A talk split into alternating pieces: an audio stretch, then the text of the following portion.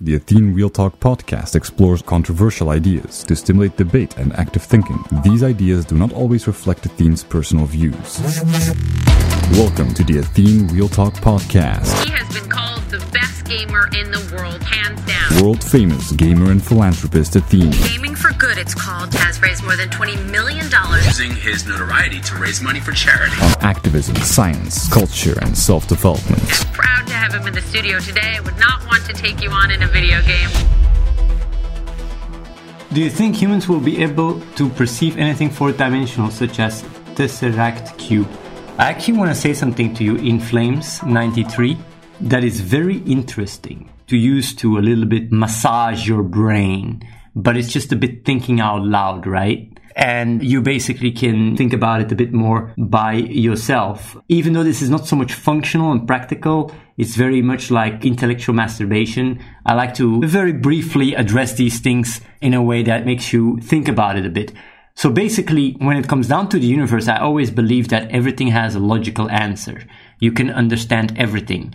And obviously, uh, one of the biggest questions is, how did you have the Big Bang out of nothing, right? How come we exist? And basically, how did you have nothing and then suddenly something? But that discrepancy, that doesn't make sense. And that's why you have people believe in a creator and stuff, because if you had nothing and then something, you had to have someone that created it, so you start believing in God. But the thing is, though, there is another way of looking at things, and that is assuming that there was always everything, always. So infinity was always there is also an hypothesis that wouldn't require a creator, because if there was never something such as nothing, but there's always something and everything just exists, then the question you just have to answer rather than how did you create something out of nothing, it is how did the uh, universe that we experience right now emerge out of infinity where anything is possible. And basically the way I then try to understand that is with our understanding of current science. If we look at quantum mechanics, if we look at special and general relativity, if we look at the macro laws and the micro laws, we start seeing that when it comes down to macro laws, for example, like throwing an object or whatever, we can predict how the trajectories and stuff, things are a bit more deterministic. The moment we go smaller and smaller and smaller and we go into the quantum realm, we get the uncertainty principle. We cannot measure position and what is the position momentum at the same time. We have like more probability aspects where quantum particles go back and forward in time. We have the quantum entanglement where it seems that quantum particles are not uh, subject to space and time the way we experience it. And the moment, like when I came up with trying to figure out the universe, I had a lot of many different theories of how things can basically emerge. And I really broke my head on how is it even possible that the double slit experiment works? Like that a photon can go through both slits at the same time. And when you measure it, it only goes through one slit at a time. And with the Wheeler delayed choice experiment, even if it goes through both slits and you measure it after it hits the screen, it still went through one slit as if it knew that you would measure it in the future. I just wonder like, how can this make any sense? I mean, like, I know people sometimes, you know, look at objects moving around and they make sense out of it. But once you go into the quantum realm, all this common sense understanding start breaking down to a point where you just say like, ah, it's weird. I cannot understand it, but that's something I do not accept. I do not accept that I cannot understand everything. And uh, I know you were talking about fourth dimensional, and that's where I'm going to get to because this is why I came to the idea that everything is just merely information. And if everything is information, and the best way to represent it is just ones and zeros for the sake of this thought experiment, right? If everything is merely information, then basically you can still wonder if there's infinite ones and zeros, how do you still have the reality we experience right now? But the thing is, the beauty about this is that when you just have a premise that you build on that you assume to be true, and let's say the premise is infinite ones and zeros, that is a premise we take. Then how would you explain the universe and my existence based on the idea that you have infinite ones and zeros? Well, the beauty of it is that if you have infinite ones and zeros, everything that you have coded, everything that you see on the screen, every single object, everything can be taken place within this infinite ones and zeros. It's just a specific sequence within infinity that this exactly describes even the screen or even the video that you're watching right now can all be described within infinity because if you have infinite ones and zeros, then you have everything. But now the problem arises when you say like, okay, when you have infinite ones and zeros, you can basically find every single object, every single instance, everything. You can find it within the sequence that would explain everything. But why would we experience this consistent reality? Because if you have infinity, I would just assume intuitively that everything is chaos. But when you think more about it, everything doesn't have to be chaos when you have infinity because if you would, for example, translate the spectral tiger, right, into a binary sequence, you can represent this card in many different ways. You can have the picture can be a JPEG, or the picture can be a BMP. Depending on how you save the picture, the image of this spectral tiger, the file can be bigger or smaller. So it can either consist more ones and zeros or less ones and zeros. And there is the answer to why we experience a consistent reality. Because if you as a person, right, would exist, then obviously you will express yourself in infinity in the version that you're more likely to express yourself. And even though you have infinite ones and zeros, you know that the amount of ones and zeros are 50-50%. And the ones, the amounts of one zeros and one ones are 25% each. So even if you have infinity and everything is possible, you would still say what is more likely will express itself more often than what is less likely. And therefore, when your existence expresses itself in its current form, the next version that can connect the previous experience of what you had right a moment before needs to be in the most optimal way compressed because it's the most likely to express itself in infinity, which then brings about patterns and mathematical laws that would govern a consistent reality. So, to be more concrete, the reason why you experience consistency is because you can remember the past. But if you just look at your experience as an information package, then every single moment, your consciousness, your perfect configuration is a different file. But the beauty is that within infinity, the way you can experience an arrow of time, you can simulate that by having one file modify itself and it always include the previous file. And you can also see it in, for example, the Fibonacci sequence. And I also think that's why we even see the Fibonacci sequence all over the nature is because every expression always contains everything that has come before. And due to that almost inherent property of a timeline within infinity, you always have to repeat what has already happened has to repeat itself within the next sequence.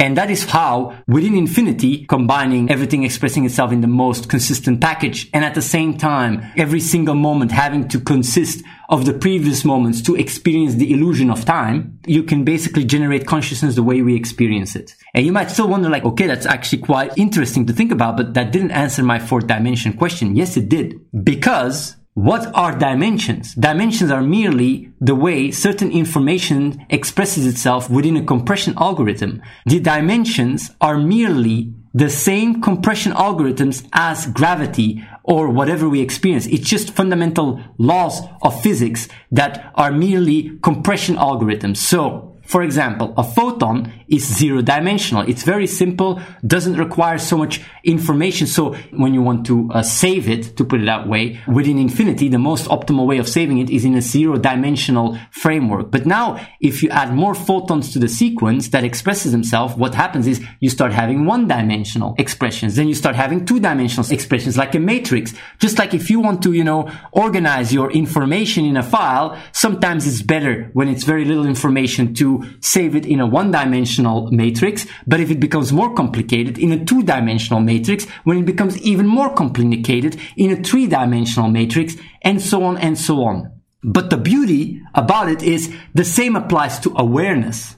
Like if you would have the awareness of an ant, an ant is probably more one dimensional awareness. It doesn't even understand time. While if you go to a more mammal, a mammal has spatial understanding and experience three dimensions, but it has always connected to the awareness of how the information of the awareness itself is required, is complex in order for it to express itself.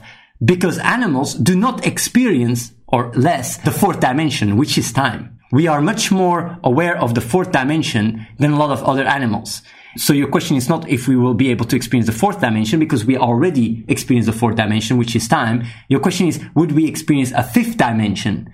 And I do believe so because if we would look at, you know, four dimensional, three dimensional, two dimensional, one dimensional, I can see myself understand a bit better a one dimensional awareness, two dimensional awareness, uh, three dimensional awareness. An animal that doesn't have the ability to store information of the past and the future does not experience the fourth dimension. A cell might not even experience, you know, the first dimension. And what I'm just saying is like just as much as in the physical sense you have photons and then you have matter and all that stuff, you know, expressing itself in more and more dimensions, you have the same applies to awareness. Like your awareness becomes more and more complex. And as it goes and becomes more and more complex, it's able to express itself and understand more dimensions. And I do think that the fifth dimension, we will understand it the moment we reach singularity. And the fifth dimension will just see more time as an object. That's the beauty. Like when you look at time, since we are subject to the fourth dimension, we see time, we're subject to time. So time is for us as an outsider, a thing that happens time by time, right? But just as much for us, it's a progression and we are living basically time. For a two dimensional being, a three dimensional object would also be experienced as time. The third dimension would be experienced as what brings about variability in the expression of a two dimensional awareness. And that's the thing. The moment that singularity reaches, then the fourth dimension will be fully understood and be part of us because speed goes faster and faster and faster, time goes faster and faster to the point where you have infinite progress in infinite small amount of time where we just become five dimensional. And then the reality that will define our arrow of time will not be the time dimensional, but the fifth dimensional. And what is the fifth dimension? It's all the different realities. Like basically right now, when you experience your own awareness, you are basically trapped in a linear universe. While in a fifth dimensional perspective, our universe is merely an object. From start to finish, there is no such a thing as a timeline, but what defines the time in the fifth dimension is just you have this specific Big Bang, you have that specific Big Bang, you have that. So every single decision you made, every single choice you made will all coexist separately and expressing the fifth dimensional awareness would merely be you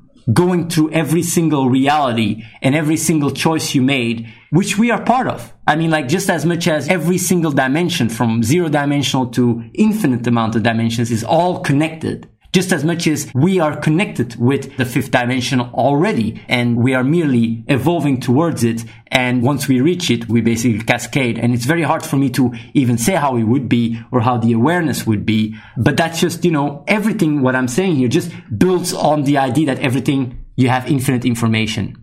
It's just a theory. I don't know if it's true. It's just a, a nice way of thinking about stuff, but it also would explain why quantum mechanics behaves the way it behaves because if everything is information, then either something is part of the information. Like let's say uh, you have a file, you're either part of the file that defines what the file is, or you're not part of the file, you're part of infinity. And the file in our regards is everything we experience. So the moment we start really zooming in on things, the reason why things start acting probabilistic on a quantum level is just because it's not part of our file in that moment. And that is what also defines, in my opinion, the barrier between what behaves as quantum, has quantum properties, and what behaves more deterministic. What is part of us behaves more deterministic because it's just what it is. But the moment we start zooming in on the barriers of existence, things start pop in and out of existence because we literally reach the horizon of our reality where infinity starts. And that's why everything seems to behave randomly. But even within the randomness, you have probabilities and things that are more or less likely. So that's what I would think would explain also the probabilistic nature of reality and the deterministic nature of reality because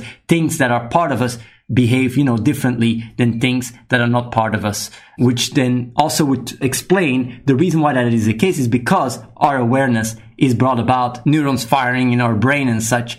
And I would even go as far as the reason why the light has the speed of light is not because it is universal like that, but it has to do more with the awareness of the neurons firing in our brain. That's why that is the limit of what we can see because our reality is merely defined by the file, the, the information package that we are ourselves. So of course, if you go beyond that, you reach the realm of infinity where even the idea of something deterministic just falls completely apart because everything exists and doesn't exist at the same time. And our experience of time and the illusion of time is merely the result of a three dimensional being within a four dimensional structure where time is experienced through our awareness. But either way, like these are all theories, like I said. I'm not saying this is the truth. It's just something that I sometimes think about. And the reason why I also bring that up and why it's also very interesting and what is also a consequence of that is that the reference frame defines the probabilities of everything happening. And what I mean with that is like when you walk around, the chances you will see a red car is defined by your reference frame. It's not defined by an absolute reference frame. Because if you would be born thousand years ago, seeing a red car would be astronomically less likely. So everything that you experience is always defined by the information contained in what you are because the next file of what is can only experience this illusion of time or awareness or experience within infinity if it's compatible with the previous file. So since we're constant, ever changing units, right? At any given moment, and our neural capacity is constantly ever changing, the previous version will only be able to be compatible with the next version if you are able to connect the dots within the current file you are by remembering or memorizing or whatever, seeing the patterns all around us. But the beauty of it is when you go even a step further, you could even wonder like, yeah, but if that's what we are and ever changing, then why am I not me right now and someone else the next moment? But that's the thing. If you look at the world from this perspective, you are everything. Like every single other person is merely an under configuration of what you are. We're all just the same thing, all one. And this is approaching all these things from a quite scientific angle the moment you assume, build on the assumption, of course, that you have infinite information. That's all you gotta assume, which is something that I came up with by looking and then trying to make sense of quantum mechanics and deterministic nature of more macroscopic objects. That's how I came to an understanding of what we are. So that's uh, what I wanted to say. Don't know if this is interesting at all. It's just some existential stuff that I talk about. I don't know if it's uh, understandable or what I say is very uh, sounds really very absurd or complicated. It's actually quite interesting when you think about it. Because, I mean, I really truly believe that everything has an answer. The Big Bang, I'm sorry, does not make sense to me. It doesn't. It doesn't make sense you have nothing and suddenly you have something. Something ha- must have caused the Big Bang, right? And it also doesn't make sense to me that things go back in time. The freaking double slit experiment does not make sense. And that's why I broke my head why four dimensions? Why things work the way they work? I always question, I'm gonna go even further, right? And this is just a little metaphor. It's a metaphor. Like when you square a number, right? You always make it positive. Minus 5 becomes 25. 5 becomes 25 too. But why is that? Like we just assume, because in quantum mechanics, in the Schrodinger equation, y amplitude squared gives probability, right? When you square the amplitude, you get the probability. Why is that? Schrodinger just tried it and basically came up to that conclusion and we just assume, yeah, the math just does the math and that's it, right? But the thing is, when I look at, okay, you square the, the amplitude and it gives a probability, I wonder, why is that the case? I mean, there is a reason why that is. It's not just out of nowhere. You square something and suddenly it gives a probability. There must be a reason. And the reason that I have is the following. It's just a theory. It's just some stupid idea. But the reason why I think when you square the amplitude, you get the probability is because within infinity, everything cancels itself out. That's why you have matter and antimatter. The reason why we cannot observe antimatter in the universe is because the present moment, the now, always cancels itself out. Basically, the total information, the information paradox. Well, you don't have the information paradox, but the information theory, right? Where uh, the amount of information is constant everywhere, right? I do think that only applies within an arrow of time. But within the moment itself, everything cancels itself out. And as a result, when you have 1 and minus 1, how do you get the probability is by squaring it. It's just a thought. I don't know if it's true, but it's just like trying to understand everything, even the most basic stuff, I think opens door in understanding that a lot of scientists miss out on. And that's why I think if I would go into science, I would discover a lot of stuff because I question everything. I don't just even say one plus one equals two. Why is that? I don't take it for granted. And even when they come with a proof, they still build on axioms. Why these axioms? Always why, why, why, why? Because it is these axioms, right, that made us think that time and space weren't variables. Because if you create time and space, x and y axis, you're already wrong because when time changes, right, when the speed changes, y and x axis morph. The idea of a three-dimensional space that is absolute is already a flawed way of thinking. When you increase the speed, the geometry and all our understanding of geometry has to be adapted. But it's because we build on axioms and take those for granted that we limit our understanding of what true reality is. And it's the same with math. If we just assume you can add one and one together, we assume so much other stuff. We assume you can have two entities to begin with.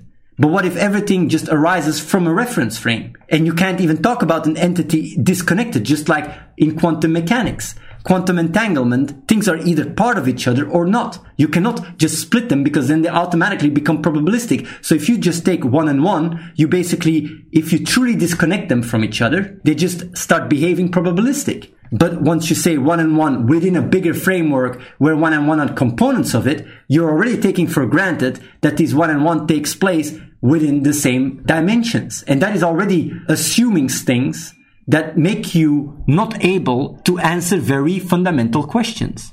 I'm not saying these are facts. This is just stuff I think about when I take a piss and you shit when I was 16 years old. I don't think about this stuff anymore. This is the stuff I thought about when I was a kid.